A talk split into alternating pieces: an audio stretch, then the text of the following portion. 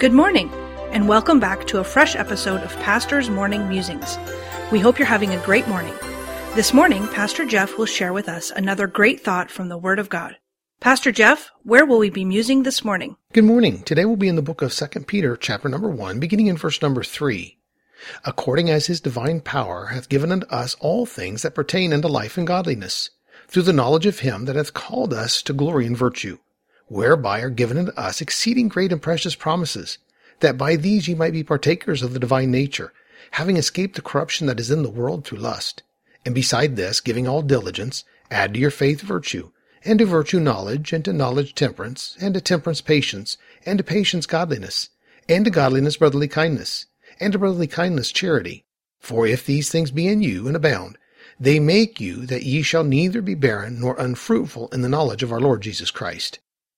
Peter stated that through the divine power of God, we have been given everything we need for life and godliness, but that all comes through the knowledge of Jesus Christ.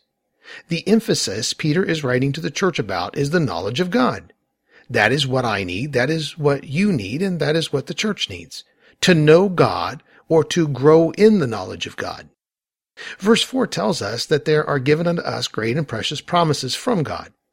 If we are going to know God, we are going to need to know the promises of God. It is through this process that we are partakers of the divine nature of God, and it brings us out of the corruption of the flesh. Verse 5, Peter begins writing, and he says, And beside this, beside what he has just written about, the need is to know God and to increase in the knowledge of God. There are also some things that we must be working on. Peter states in verse 5, And beside this, giving all diligence, add to your faith. My knowledge of God starts with seeing the basic promises of God for salvation by faith, and faith alone without works. Now that I have placed my faith in God in my life, I need to give all diligence to add to that faith. So alongside of my faith in God, there's a need for diligence to start adding to the top of my faith. I do not get rid of my faith and move on to the next thing. Faith is my foundation. And then beside my faith, I begin adding these things that Peter teaches us about here in this passage. These things are useless if I have not the foundation of faith. But I will never grow in my life if I do not add to my faith. Then Peter writes in verse number eight, For if these things be in you and abound, they make you that ye shall neither be barren nor unfruitful in the knowledge of our Lord Jesus Christ. These things are not simply important to my life. They are vital to my life because if these things are added to my faith, I will not be barren or unfruitful in the knowledge of Jesus Christ. And knowledge is the key. But the knowledge must have a foundation, and that starts with faith. Faith is my foundation. And then these things are to be diligently added alongside of that faith.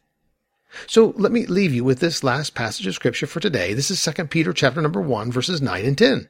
But he that lacketh these things is blind and cannot see afar off and hath forgotten that he was purged from his old sins. Wherefore the rather, brethren, give diligence to make your calling and election sure. For if ye do these things, ye shall never fall. The preceding program was produced by Dr. Jeff Harris, pastor, author, and chaplain. Please tune in again tomorrow morning for another fresh episode of Pastor's Morning Musings.